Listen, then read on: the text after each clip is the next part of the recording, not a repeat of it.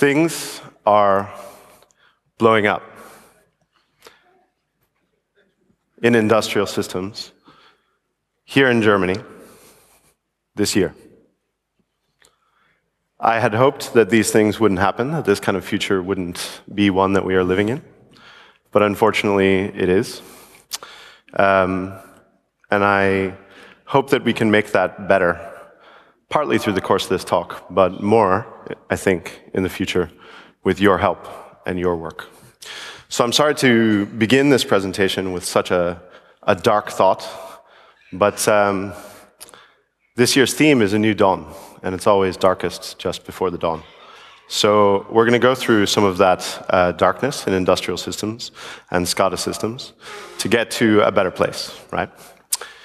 Now, with that said, no hacker really gets to be where they are without the help of others, right? We stand on the shoulders of giants, and part of the key is not stepping on their toes on the way up. So I would like to say thank you to a bunch of people who are here and also some people who aren't here, particularly the Oslo hackerspace where I hang out. And these people have taught me a lot of things, not just about technology, but about life and um, on Apprendo, which is how Goya signed some of his last paintings and sketches, which basically means I'm still learning. Okay, so with that said, I hope that you will enjoy this talk um, with its darkness and its humor all at the same time. I used to be in circus, as you may have guessed from the mustache. Um, so I encourage you not just to view this as a technical vulnerability presentation, but also as kind of live technical stand-up comedy. Instead of jokes, we have vulnerabilities, and I hope that you will enjoy them. So these vulnerabilities are um, in switches. I chose to focus on switches, and that will become clear throughout the presentation. Uh, why I chose to do that for industrial systems. Um, and we are looking primarily at three different families of switches, because I don't want to pick on any one vendor. In fact, the whole idea of this talk is to continue giving it. I have two other colleagues who couldn't be here with me today who have some vulnerabilities in some other switches, and they look forward to presenting those vulnerabilities as part of this presentation in the future. So every time we give this presentation, we like to give some new vulnerabilities and show that this is systemic and endemic risk. So the, the three switches we'll be looking at today are the Siemens Scalance family, the GE Multilin family, and the Garrettcom Magnum family.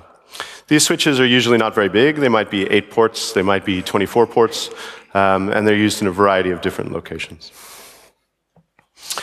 So this talk is for you if you work in a utility, um, if you test industrial Ethernet switches, if you manage industrial Ethernet networking, if you're comfortable at a Linux command line and you play with web apps, but you don't know as much about reverse engineering, don't worry.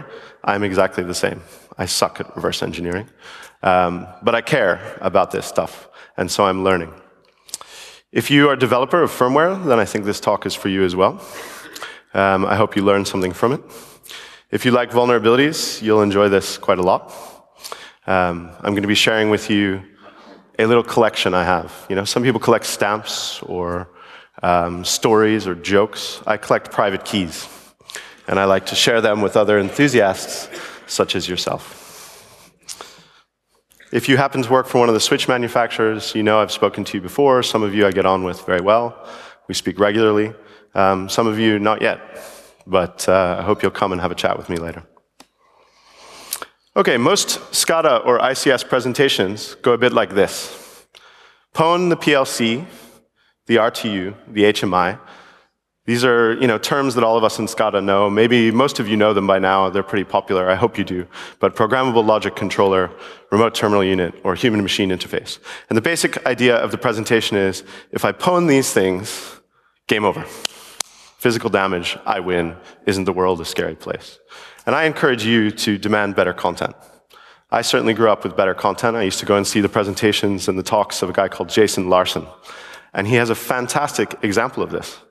I want all of you to try it right now. Just think about if you had complete control over a paint factory, what would you do to damage it?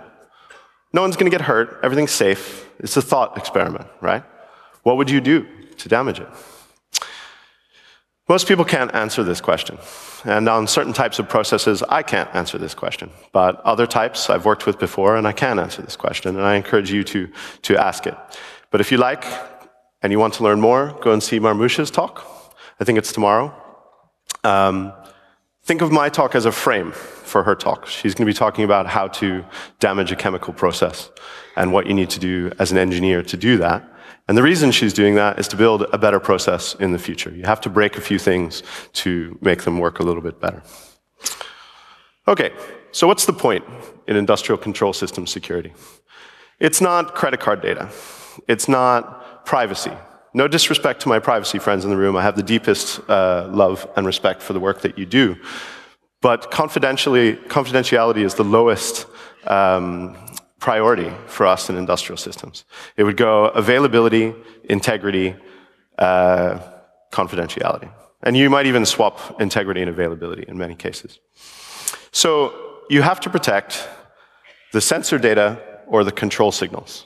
Everything else is maybe a vulnerability on the path to getting this, but it's not the most important thing that we're trying to protect. So that's why I'm attacking switches. That's where the process is, right? Now, these may not be core switches. They're often um, a little bit further down in the chain. They're field devices, right? So you might find them in any of these locations.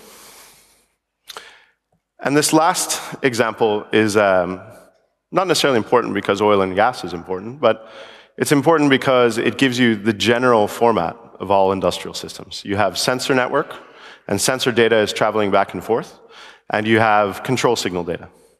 That's it, basically. You might have different control signals on different protocols, and you might have different sensors on different protocols giving you different values like pressure or heat or whatever, but most processes follow basically this format.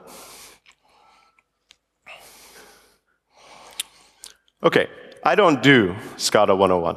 There are other people who do this. I'm trying to do a little bit to set the uh, reference for this talk, um, but usually I avoid it. So basically, there's not much authentication or integrity in industrial systems protocols. There's not much cryptography. You would expect there to be, maybe. I'm continually surprised that I don't find any, and when I do find it, it's badly implemented and barely works. So once you have compromised a switch or another part of the network, you can perform man-in-the-middle attacks on the process. Or you can create malicious firmwares on these different switches. And that's what I'm trying to prevent. I'm trying to find some of the different methods that people can use to produce these firmwares uh, and then get the vendors to fix them, right? Okay. These are some of the protocols. If you are new to this space, if you want to do some more work in this area, but you don't know what to work on, take a picture of this slide or go and find it later, and choose one of these protocols and go and work on it. We need people to go to these different organizations. Some of them are proprietary, some of them are open, and complain that there is not enough cryptography going on in this space. And yes, you can use VPNs, but believe me, I often don't find them.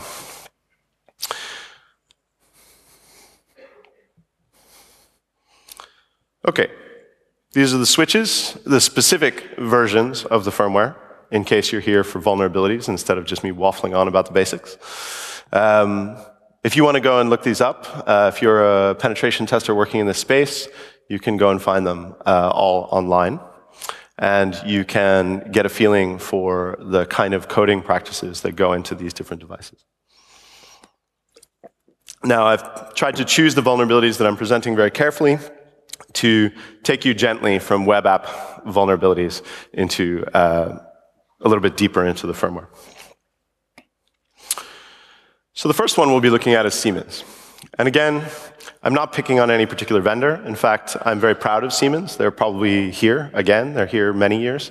Um, and they fixed these vulnerabilities within three months. And I think that was awesome, especially in the space that I work in. The average patch time in SCADA and ICS is 18 months. So I think Siemens deserves a round of applause for getting these fixed.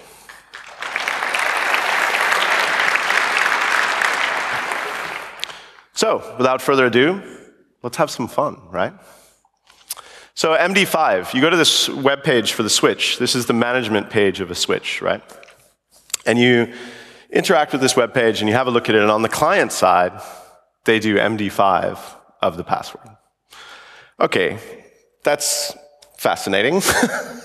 I don't think that's particularly secure, um, but it's done in roughly the same format as that Linux command. So I use the Linux command instead of the JavaScript just to make it easier for everyone.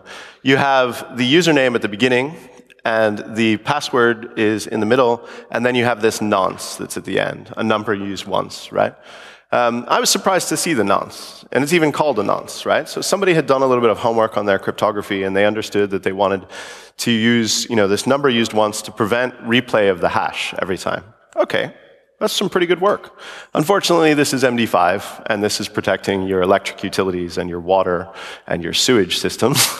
and um, you can brute force this in a few seconds uh, if the passwords are less than eight characters. And if they're around 15, it might take you 20 minutes or something, right?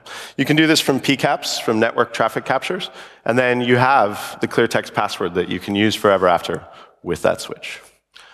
So off to a bad start, in my opinion. So these are the nonces that we're looking at. I'm glad to hear you laughing. It makes me, it warms the heart, right? Um, so you can see that they are incrementing and that they are hex. Um, yeah. What else can you say about this? the last half is different than the first half. Um, not only is it incrementing, it is sequential if you pull them quickly enough.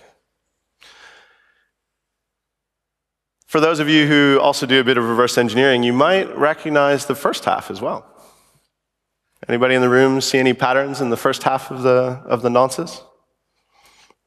No? Hmm?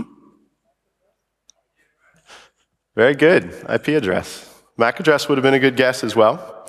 I thought it was at first, and I got very confused when I went to look for the IP address because I went to the switch itself, and the switch's IP address was not this in hex. It's the client side address, which I just, I couldn't believe, right? Like, it seems sort of, it makes a sort of sense if you're trying to keep session IDs in state, and it's like, oh, I want a different session for every IP address, and then I'll just use time. I'll use uptime uh, in hex as the rest of my session ID, right? You know, the entire IP space and uh, time, that can't be brute forced. It has a kind of crazy logic to it, right? Um, unfortunately, it can be. And uh, you can get the uptime from the device using SNMP. And of course, if you don't want to use SNMP, you can get old school and um, use the TCP sequence ID numbers. So, not a lot of entropy there, I guess, I would say. And I think their lawyers agreed when they put out the, uh, the comments on this. All right, not only can you perform session hijacking, and if you are attacking switches, I'd like to point out that session hijacking is not necessarily a great attack in this environment. Think about it like you would at home, right? How often do you log into your router? In fact, even more importantly, how often do you upgrade the firmware on your router? Everyone who's upgraded the firmware on their router ever, raise your hand, just for an experiment. Thank goodness, right? But wait, keep them up just for a minute. Everybody who's updated it this year, keep your hand up. Everybody else put them down. Everybody who's updated it in the last six months. Okay, so that gives you a sense of how long these vulnerabilities can be in play on an industrial systems environment if you multiply that by about 10, right? Okay, so you can simply upload a firmware image to a Siemens Scalance device with this version number without authentication. You just need to know the URL. Cross-site um, uh, request forgery, right? I just say CSRF all the time. I don't even remember what it stands for. Um, so you can upload a, or you can download a log file. Not that useful, but you get a sense of what's going on on the switch. You know what usernames might be present or whatever. Incidentally, all of these switches by default, uh, or at least this one, only have two usernames, right? So it's um, admin and operator, I think, on this switch, or maybe it's not. But uh, anyways, there's two usernames. Um, admin and manager. I don't know. I get them mixed up now. Um, but the configuration includes password hashes. I'm actually not even entirely convinced they're hashes because when you increase the length of your password, it increases. But I'll leave that for future researchers to examine. Um, you can download the firmware image from the device, which is nice. So you just make a request. You just post an HTTP request to this device, and it gives you the firmware that it is running back. That's not that big a deal, right? Because you're just viewing data on the switch. Um, but you can upload firmware and configuration to this device, um, which is an authentication bypass in and of itself. But it's also interesting because I can take a configuration file from one of the devices that I have at home with a known password. I can upload a new configuration file with a password that I know. I can use the device to do whatever I want to do. And later I can re-upload the old configuration file that I got from the device so no one ever even realizes uh, what's been changed, right? So, I think that's a disappointing state of affairs. And I wrote a script to do this so that you wouldn't have to when you are doing penetration tests of these devices. Um, and I gave you a little ASCII menu because sometimes I get bored, you know. Cambridge is a small town. There's not much to do in the evenings. So feel free to go and examine my uh, GitHub repository where I put up some of this stuff. Uh, I'm Black Swan Burst on GitHub and on Twitter. So, like I say, Siemens are some of my favorite people, so I'm, I'm going to finish up with them. This is old day, if you like, all that you have just seen. Um, but I want you to keep in mind that these vulnerabilities will still be present in the wild for another two or three years, and I encourage you to go and uh, have a look at your systems if you have any of these devices, um, and check them out and upgrade the firmware. I also hope this encourages you that if you haven't done much in industrial systems and SCADA, you don't have to be intimidated by all of the engineering and the terminology and the verbiage. There is plenty for any of you in this room to do in the industrial systems space. You need to spend a little time speaking to engineers and translating your vulnerabilities into something meaningful for them. Um, but that's just a matter of spending more time with them and getting to know them. And I think that's valuable too, because they have a lot of experience. They care very deeply about safety, and I've learned quite a lot of things from engineers. Um, my general point here is I'd like you to stop defending banks and websites and other stuff. We need your help in industrial systems, in utilities.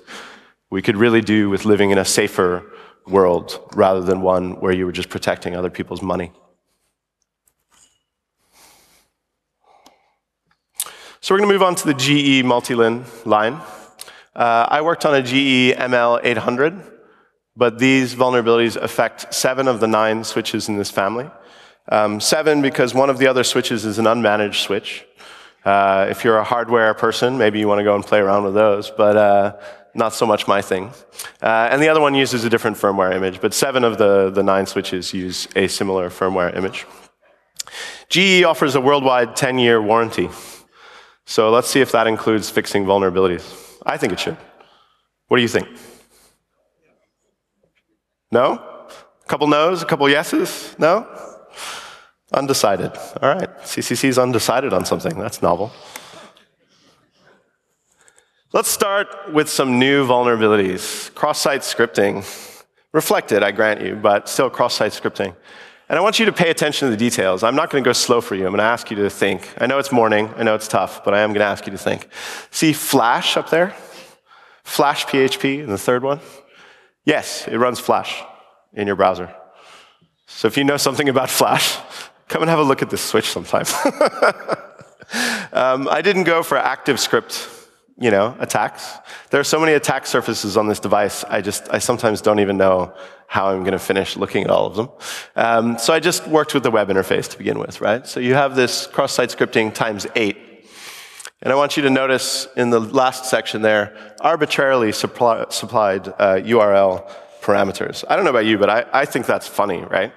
You can just make up parameters to stick your cross-site scripting in.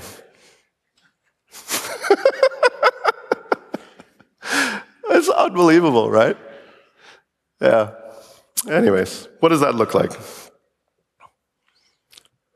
It looks like that. They have an error data page. And okay, maybe I'm using a browser that they don't approve or something, but you know, it deserves looking at.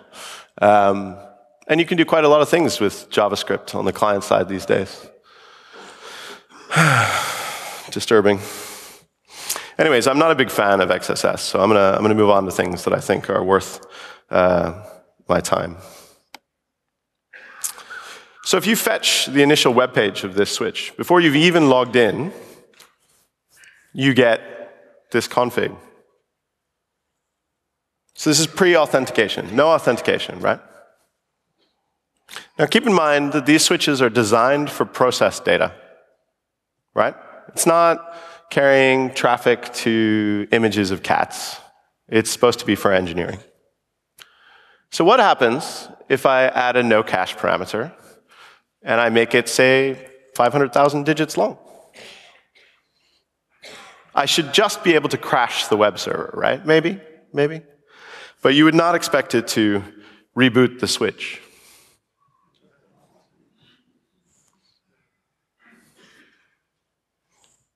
And it takes you know a minute or so for the switch to, be, to reboot, which is actually really impressive. It comes up pretty quickly, but um, you know, obviously you can repeat this.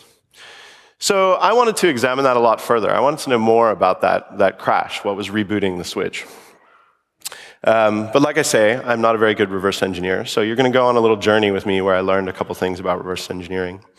Um, and I had to change my approach from looking at the web app style vulns to moving into this uh, other stuff.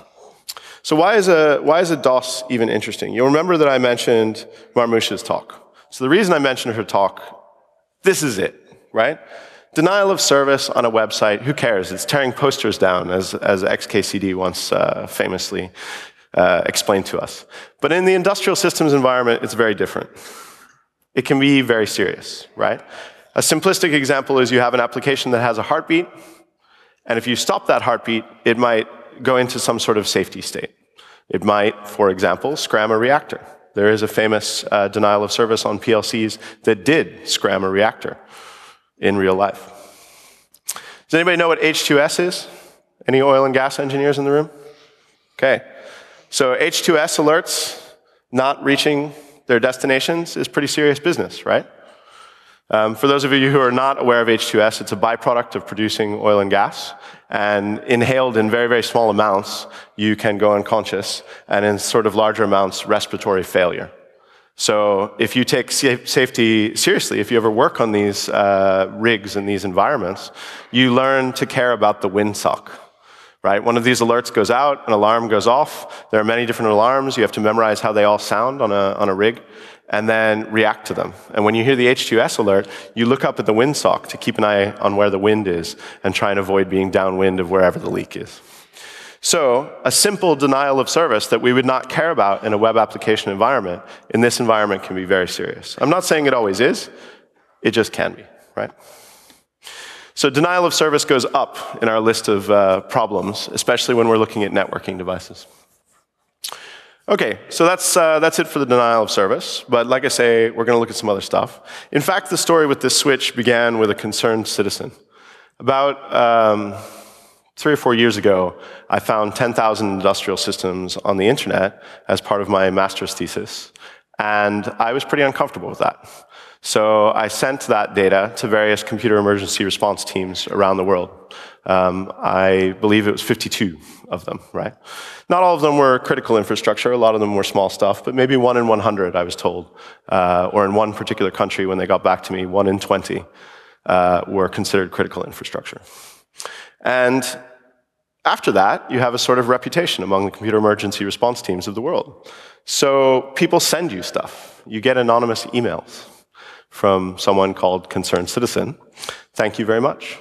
Um, they sent me a firmware upgrade PCAP of this particular device. I suspect that they worked at one of the utilities, and they wanted me to see how upgrading the firmware of this GE switch was performed. So it all began with a PCAP. So I ran TCP trace to carve out all the files and see what was going on. And you could see instantly that there was an FTP session. Um, later, looking at the switch, I see that you can also upgrade them over TFTP.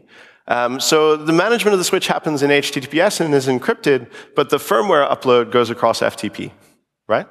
So you can just carve the file out. A little bit of network forensics, I guess. Um, so instantly I could see that this one is complete, and the ports on the end of the numbers give me a clue of what's going on. It's a larger stream. This one seems interesting. Let's have a look at it. So I tried running file and binwalk. I don't know about you, but I believe that hacking is a, a, journey of understanding. In fact, hacking is understanding a system better than it understands itself and nudging it to do what you want, right? Um, and I also feel that I should understand my tools. I don't really understand my tools until I know where they're going to fail me, or they have failed me in the past. In this particular case, I think Binwalk is a fantastic tool and File is a fantastic tool, but they didn't tell me anything. And that was a, that was a journey of discovery for me. So that was nice. It was like, okay, Binwalk doesn't always give me everything. I think I was running an older version and I think it would handle it now. But the point is, after Binwalk didn't give me anything, just resort to the old school stuff, right? Go strings. And I found these deflate and inflate copyright strings. And I could tell that a certain portion of the file was compressed. So this is just from the PCAP. Remember this whole story. So I tried to deflate the whole thing. That didn't work. Um, again, I just did something simple, right? Get a Python script that checks every byte to see which parts of the file don't produce zlib errors when you try and, try and uh, decompress them. And you figure out what sectors of this file are compressed. So you go to your friend DD and you carve out this section of the file, right? So we have this larger firmware image with this little compressed section, and we have now cut this little compressed section out. Um, I suppose I could have loaded this up into Python and used zlib to decompress it, but at the time I was still trying to use command line tools, and someone said, "Oh, just concatenate the gzip bytes on it." You know, um, gzip inherits from uh, inflate and deflate, so if you just concatenate the bytes, it should still handle it. So I did that, and I got a decompressed binary. You know, when you ran strings on that, it started to make a lot more sense, and you could find opcodes in it where previously it didn't make any sense at all. So once you've got an image like that, what do you do? Well, if you're me, you just grep for bugs. I think I learned that from Ilya, if he's here in the room. Thank you, Ilya. You know, thank you very much. Ilya said, I, I asked him like a year or two ago, how do you, um, how do you find so many bugs? and he said, oh, I just, you know, I grep for them. I use find. and so I started thinking about firmware images. And like, if I was going to grep for a bug in a firmware image, what would it be? And my answer is hard-coded credentials and default keys, because you find them every single time. So I have this command aliased on my machine. And I just grep for it, and I find private keys. And this is how you too can end up with a private key collection. So, there you go. Thank you.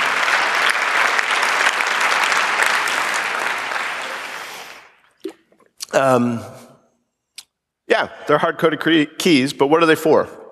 It doesn't stop there. You know you've got the keys, but what do they do, right? Um, that was the next step of the journey for me.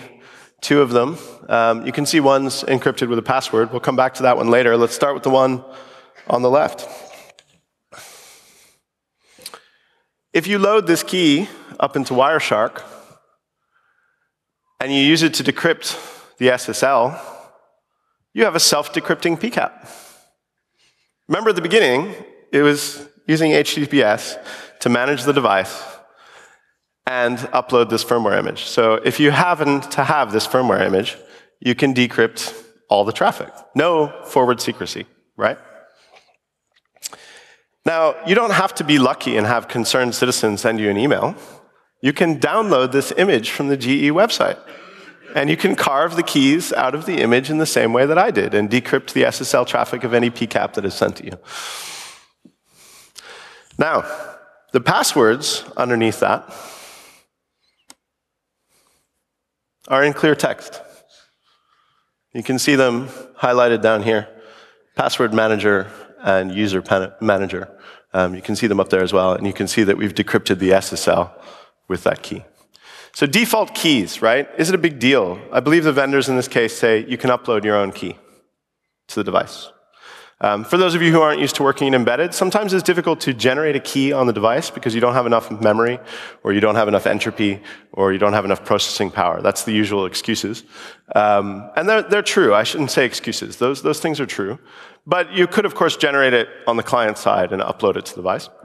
And that's what they allow you to do with this switch, which is great. But where is your encrypted channel in which to upload this key? so you can use the serial device and uh, make sure visually that there's no man in the middle. But if you're doing this remotely, and I'd like you to keep in mind that most substations are remote, if anyone here works in a utility, are you going to drive to every substation and plug in a serial cable to change the keys on all these devices? It's the sort of thing you need to know in advance, right? So the problem with key management, particularly uh, with SSL in the industrial systems environment, is that you have to manage the keys. And these particular keys are self, well, the certificates are self-signed. So you can't revoke them. And besides, industrial systems are never connected to the internet, right? So it wouldn't have made any difference. So these are the kind of problems we're dealing with in this space, and that's why I'm trying to encourage you, whether you do crypto or privacy or whatever, spend a little time in the embedded space, just for a bit. There's plenty of easy work. Okay, so what about the second key? It requires a password. I didn't feel like brute forcing it. Maybe you do, I don't know. Um, I tried all the strings in the image, a classic technique, right? Just in case someone had hard coded the password. I mean, the hard coded credentials were there, but not the hard coded password. So I guess I got to start reversing. And as I previously said, I suck at reversing. Um, that's why I come to CCC, so I can learn, right? Um, but I did find this PowerPC ROM image. And I think it's running ECOS and Red Boot. And I haven't even gotten down to doing hardware stuff, taking it apart, having a look at it, but I probably will in the future. So there's the image. I'm slowly starting to learn my way around and figure out what's going on.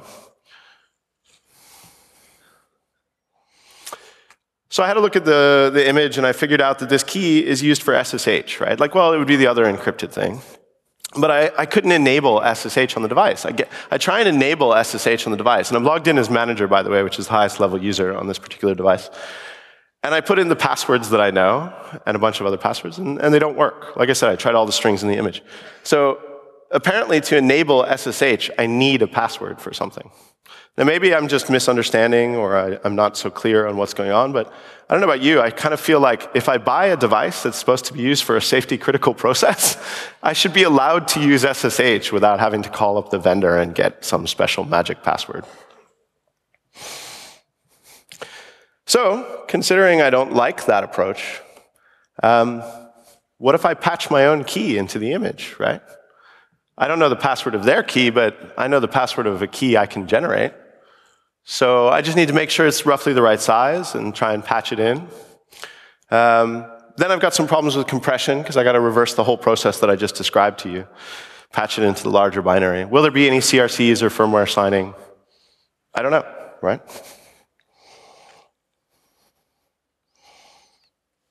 So, the uploaded image is not a valid image for this device. That's correct. I messed with it. but I got this error and it gave me a clue. It gave me a clue that I did indeed have some of my CRCs wrong. So when I altered the image again, I got to this state. So you're learning all the time by having a real device. Now, some of my friends, they do static analysis and they don't buy these devices. Um, I decided to buy this one. I found one on eBay. It wasn't very expensive.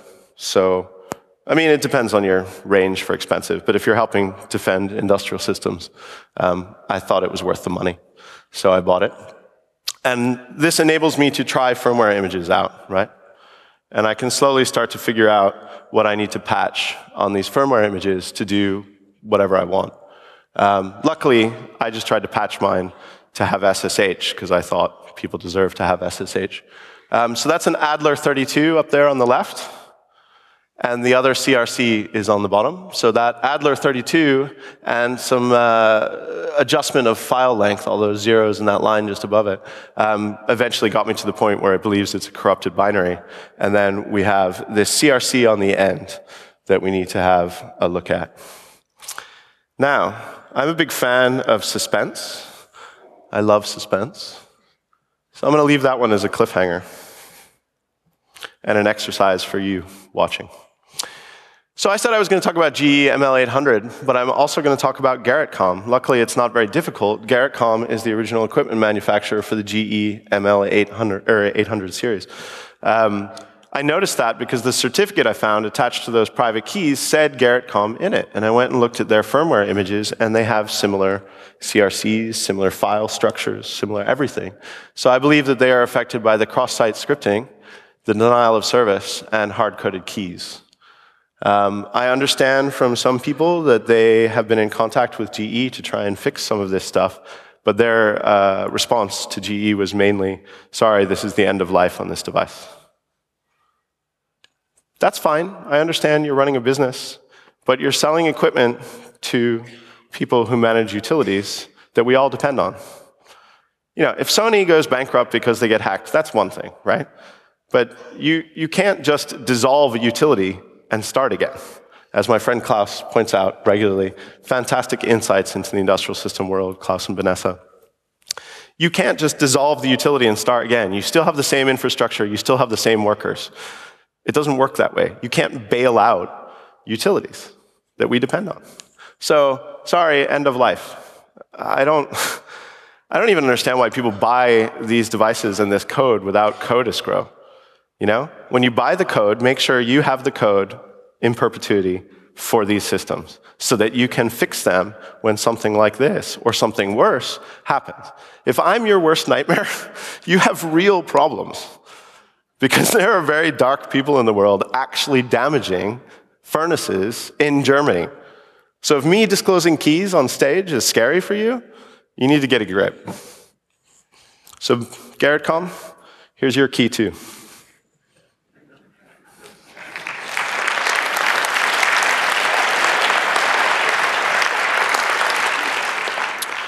The strings come from the images. Developers are funny people, really. I like those. Um, I just put them up because they're funny, right? Some people had some hard times, I guess, writing some of this code.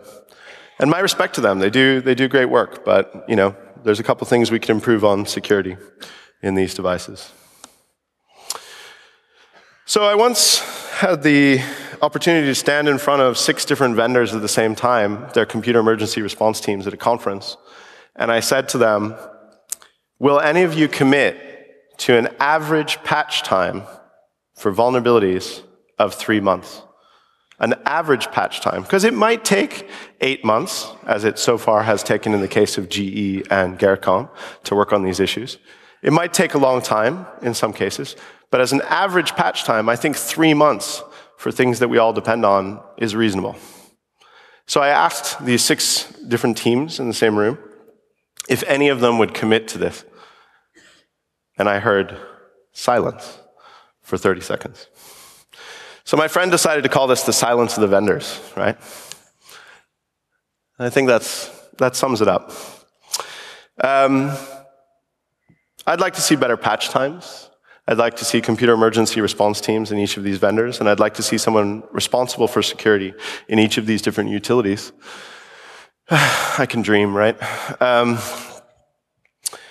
I think that key management, the current practice in industrial systems is to take some insecure protocol and wrap it in SSL or TLS, which is why we need the help of you privacy people, um, because TLS and SSL are not the be all and end all. Um, they often sort of go the wrong way, right? For example, you can use TLS to do um, integrity without encryption. So you can verify that every message has reached its destination intact, but it is not encrypted. And this means that you can still do um, intrusion detect detection analysis of the packets, right? That's really good. But nobody uses that in SSL in other ways, right? I'm a big fan of Shodan. I use Shodan for a variety of different things, usually to get a sense of the internet as a whole, right? When, uh, let me back up a little bit. When I was at uh, Cambridge, I went to Darwin College. And because you're at Darwin College, you read up a bit on Darwin and you think about how Darwin thought. And um, I think the internet is kind of like that. You know, when it was built by the IETF and various people who did fantastic work, they imagined it one way. And then we inherited it and it grew and it became an ecosystem and stuff happens out there that you wouldn't expect. And so that's why I like Shodan. It's kind of like being a natural scientist. What's a survey of the world? What kind of machines are out there? What versions are they running? When do people update their SSL or you know their um, certificates? Do they do it before or after the certificate is, is invalid? Um, do they always upgrade the algorithm? Do they increase the key size? You know, how do things change, right? You need to sort of study it as a whole. And that's my point when it comes to just taking SSL and slapping it over a protocol. It's not quite that simple. So, again, we need your help.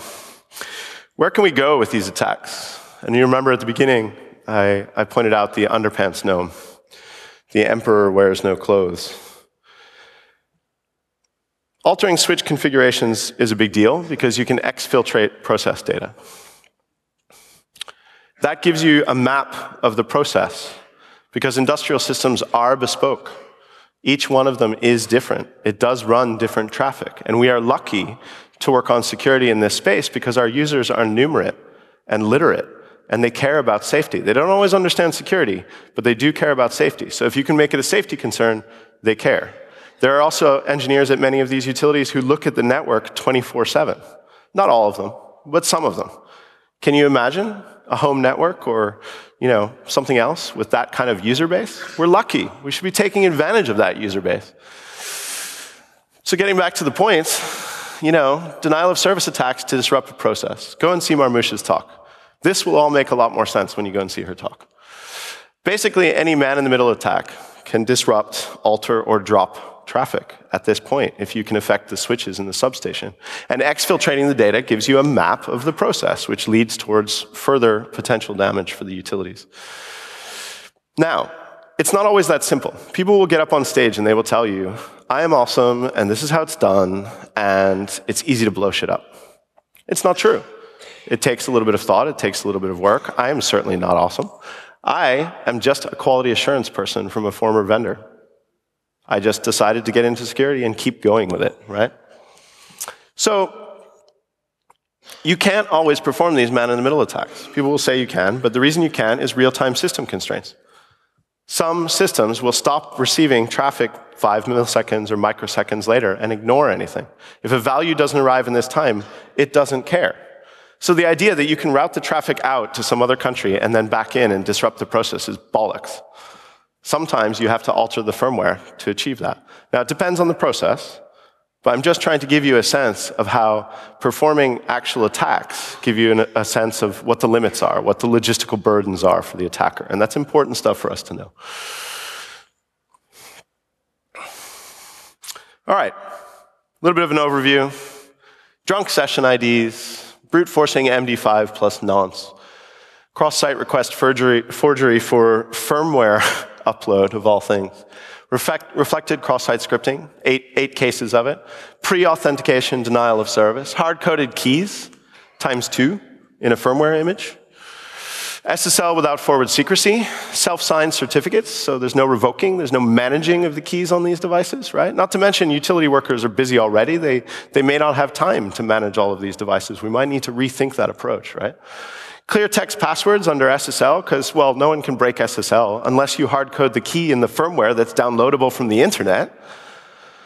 Uh, enable SSH with a password, and three quarter of a year waiting for fixes for some of this stuff. I'm not happy with that. I think that we could live in a much better, much safer world. And to do so, we need to talk very seriously about some of these issues. Don't take my opinion for it. Listen to some other people. The best thing about doing industrial systems work is the diversity of approach. You know, I love that there are so many other people doing SCADA and ICS, and I love that they're going different directions. So, in the future, I plan to be on another stage with some friends and uh, show you some more. Thank you for listening, Mustache fans. And as a parting thought, more tax money is spent on surveillance than on defending common utilities.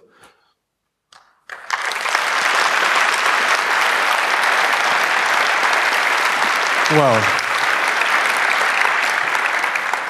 thank you. You, thank you. made me a scary Sunday morning. they got a utility down the road. Um, okay. Uh, we'll have some questions taken. Please, um, as the session is recorded and streamed, anything you say, say it into a mic. Any questions up? Wow, it is Sunday morning. Number three, sure. Everybody yeah. understood everything? You're kidding me. Okay, We've got one right There's here. a question. Hey, thanks. I enjoyed your talk. Um, Thank you. And I think it's very important uh, to raise awareness, uh, but uh, I think it's not to raise awareness, uh, not much in this community, but in the, within the engineering community. And I see it a lot of times and many engineers having lots of problems doing that for several reasons. There is maybe the, the engineer who is thinking about this, but has its managers in the back, has to deal with service personnel, which know how to work a hammer and a screwdriver. Uh, on the other side, uh, engineers have to work with customers, which are more those lazy people. And so that's how these things happen. And I think it's more important to raise awareness of, of these kind of things in, in the engineering community. Mm -hmm. So just to repeat a little bit for anybody else that couldn't hear it or for the recording, um, it's very important to work with engineers. Some of the engineers understand the problem, but typically management or lower level service uh, personnel don't always understand the problem. Um, and it's not so important to raise the awareness in the hacker community, but, but more with the engineers is what you, what you were saying, right? Okay. Absolutely true. Completely agree with you. Um, I don't just come to these conferences and present to you guys. Uh, I go and I present to the engineers too. And in fact, a couple of engineers have come to this conference because we did work at other conferences um, to see what the hacker community is about and learn things from the hacker community because this is a place where you can learn if you're just not afraid of getting pwned a couple times, right? Um, and it happens to me too, right? I learn a lot from getting you know, compromised on my machine and watching someone do something. Anyways, back to the point. I don't just work with engineers or hackers, I also work with C level executives. So I'm on a sabbatical from IOActive at the moment at the Cambridge Center for Risk Studies, and I'm working with the insurance people, which has its challenges, shall we say. Um, but some of them are very intelligent people, and they want to understand what's going on with hacking attacks, and they want to approach this from a slightly different angle. Um, my stake in that is to be sure that when the insurance people do get involved, that they actually ask for fixes and improve stuff. So yes, I do my best to raise awareness wherever I can, um, and I'm not alone. You can help me. Thank you. Okay, there's another question over up. here. Oh, okay. Number two. Oh. Number two. Oh, and up there too. Yes, we saw you. Okay, number two was first, I think. Go ahead. Uh, Hannes Jovinnik. So you mentioned a couple of things in, in or a couple of vulnerabilities, and I was wondering uh, what you would think an ideal system would look like. You mentioned uh, key provisioning, mm -hmm. and of course putting uh, certificates. I assume that they were different certificates for different devices rather than the same certificate for all devices. Okay, that's a uh, bad thing. Um, and and also. Um, sort of the way how the software update uh, management works. So how, how would you, uh, if you could give them some advice how to design the system, how would you do it? Okay, so um, first of all, I wouldn't hard code the keys as you, as you discussed um, to be in every device the same. Um, it's one thing to put in your documentation, hey, you should update the keys. But I mean, if I can patch a binary file with a key, then there's no reason you couldn't do that on the website where you download uh, the firmware image, right? Just as an example, as a thought experiment. So to make that clear, the, the upgrade path for these devices is download the firmware image from the website to some machine, and then you know carry it, because all these systems are air gapped, to some other location, and then upload it onto the switch, right? With hard-coded credentials. So first off, whenever you provision a switch initially, you provision all of the credentials for that device. That's standard practice on many routers and, and other pieces of equipment today. Um, and I would think less about defending and securing the device than on being able to regularly check its integrity, the integrity of the firmware that it's running and the integrity of the configuration. So um, I'd focus on that, and I'd focus on being able to recover the switch after it's been attacked.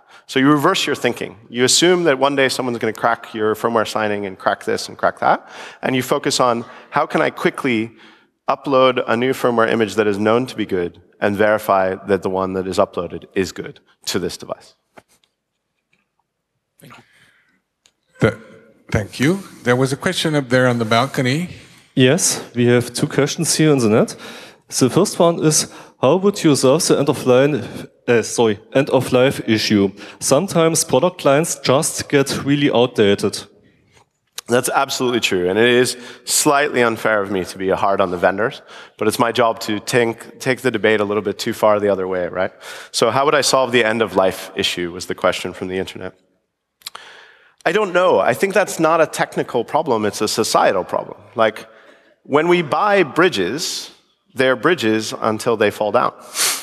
when we buy um, roads, they stay there until they go away. I mean, there's probably some end of life issues in there, but it's almost more of a contractual, legal issue, and someone should study that. There are people studying that, but it's not my area of expertise. But I'll try and answer as best I can.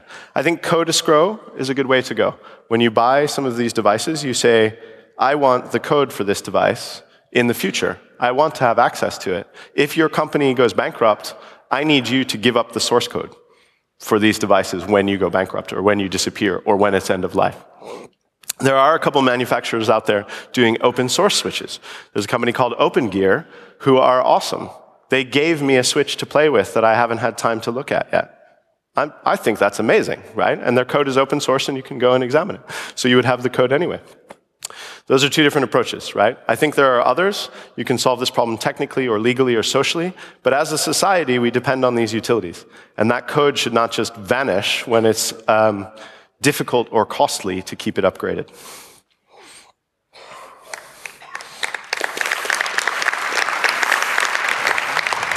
There was a second question from the internet. Yes. Um, uh, okay. Yeah. The second one is what should a non-technical person in respect of uh, the computing side non-technical person that manage a small town utility do as best practice? I think the first and most important thing is to look for attacks. I'm sorry, I should probably repeat that question just to be sure. What should someone in a small town who manages a utility do to defend themselves and protect themselves? So the first thing is look for attacks.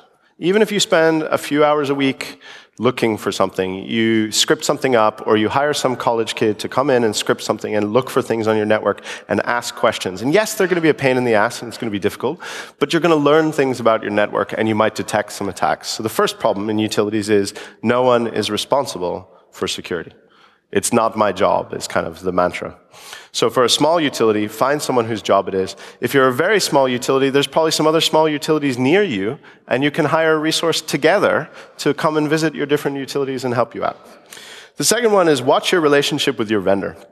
When you purchase this equipment, you spend a lot of money on it spend a little bit of time doing penetration tests. Yes, I like it when you hire me, but you don't have to hire me. There are plenty of other people you can hire who will have a look at the device and find the simple vulnerabilities. So when you purchase something, make sure you test it for security purposes. And that's very important because you can even put into your contract, if you fail these security tests, we will pay you less money. And the vendors are not going to react to security until you do that. So that's the second answer. And um, I wish I had a third to make it very neat, but I don't. Okay, there was one more question at mic four, I think. Yes, I. Um, thank you for your talk. Talking to the mic, please. Thank you for your talk. Thank uh, you. hi. Um, I'm kind of a newbie to the uh, C3 community, and I, I'm not sure about the question I want to ask you. Um, probably many people understand in this room, but I don't. And therefore, I would like to ask you, what exactly do you mean by arbitrary firmware? Ah, what, no problem. Um, so the question was, what do you mean by arbitrary firmware? I mean, um, firmware that I have altered that was not manufactured by the vendor to do whatever I want. How do you trust that this switch sends all the packets that it should send? What if it, uh, you know, my, my handle is BSB, right? What if it drops every packet that has BSB in the packet, right? You can rewrite a firmware image to do whatever the device can do. And in some cases, more things than the device usually does, to damage itself, for example. So an arbitrary firmware is one in which anyone writes the firmware, and there's no checking to be sure that this is the image that you want on this device, whether it's provided by the vendor or the community, right? You still want checking that this is the correct code, uh, or the code that you wanted, anyway, right? Okay, thank you. Is that a question here, Mike? One. Okay, go ahead. Yes, please. Um, in your hypothetical, in your hypothetical question, you, you asked uh, what uh, damage could I do in, in a paint factory? Mm -hmm. But you can also reverse it. What kind of company secrets mm -hmm. can I obtain? Uh, for, uh, for example, um, your favorite recipe for your cho hot chocolate or mm -hmm. uh, the recipes of Coca-Cola. They are uh, uh, vulnerable as well, aren't they? Yes. So the question, just again for everyone else, um, you don't just have to talk about damage in a paint factory or any industrial system.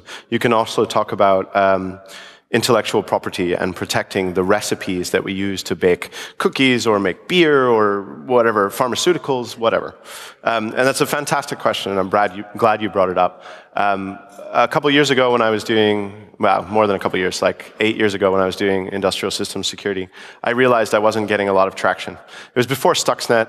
I was a quality assurance guy. Everybody thought I was fucking crazy, right? Stuxnet, career. It's wrong. It's really wrong. Um, but the point is, I tried to take that approach. I tried to say, you have uh, a process in which you manufacture something and you make money by the fact that that process is relatively secret. And if you don't care about defending your workers from being damaged, then at least care about the intellectual property because I'll get security in by some sort of backdoor, right? I'm a little bit of a security Machiavellian. I'll find a way to get security into these systems somehow. So I tried to say intellectual property, you should be protecting that. And I found that um, they didn't care so much. I mean, maybe you'll have more luck. Maybe post Stuxnet, that's a better argument. Uh, I hope you do. Um, but it is an important question as well, right? It's not, it's not just uh, potential for damage. I think there's a lot more espionage going on on these networks than there is damage and sabotage. Okay, we'll take one more question on mic four. Thank you. Okay, um, my question concerns um, the concepts of uh, software-defined networking and OpenFlow. So when I first heard about software-defined networking, I thought, well, this is a huge security um, issue and there may be huge vulnerabilities. After your talk, I think this might actually be a good idea to dump down the switches and put the intelligence somewhere locked up in, in a safe place. Mm -hmm. What's your opinion on that? Can it actually improve security? Yeah. So the question is, um, what role could software-defined networking play in these sorts of environments? And is it a good idea from a security perspective? Um, Anytime someone has a revolution in computing, we also have to update our security paradigm. So I think with software-defined networking, it's not whether it's good or bad, it's that you defend that network differently than you defend uh, one of these networks. So it's not so much that it's good, good or bad, it's neutral. If you know how to defend your network, I don't care what it is, as long as someone's looking to defend it and cares about you know, how the flows are working. So I think software-defined networking in these environments could be a very good thing. But the refresh rate on these devices is not that high. So I don't think we'll see it there for a little while. Even though it might be a good thing philosophically, um, it takes 5, 10, 15, 20 years to refresh these networks. So it'll be a little while, right? But it's not good or bad. It's just learn to defend what you got is the problem, right? Okay, thanks a lot. Okay. Okay, let's give a big hand for Aaron and thank you. Thank you.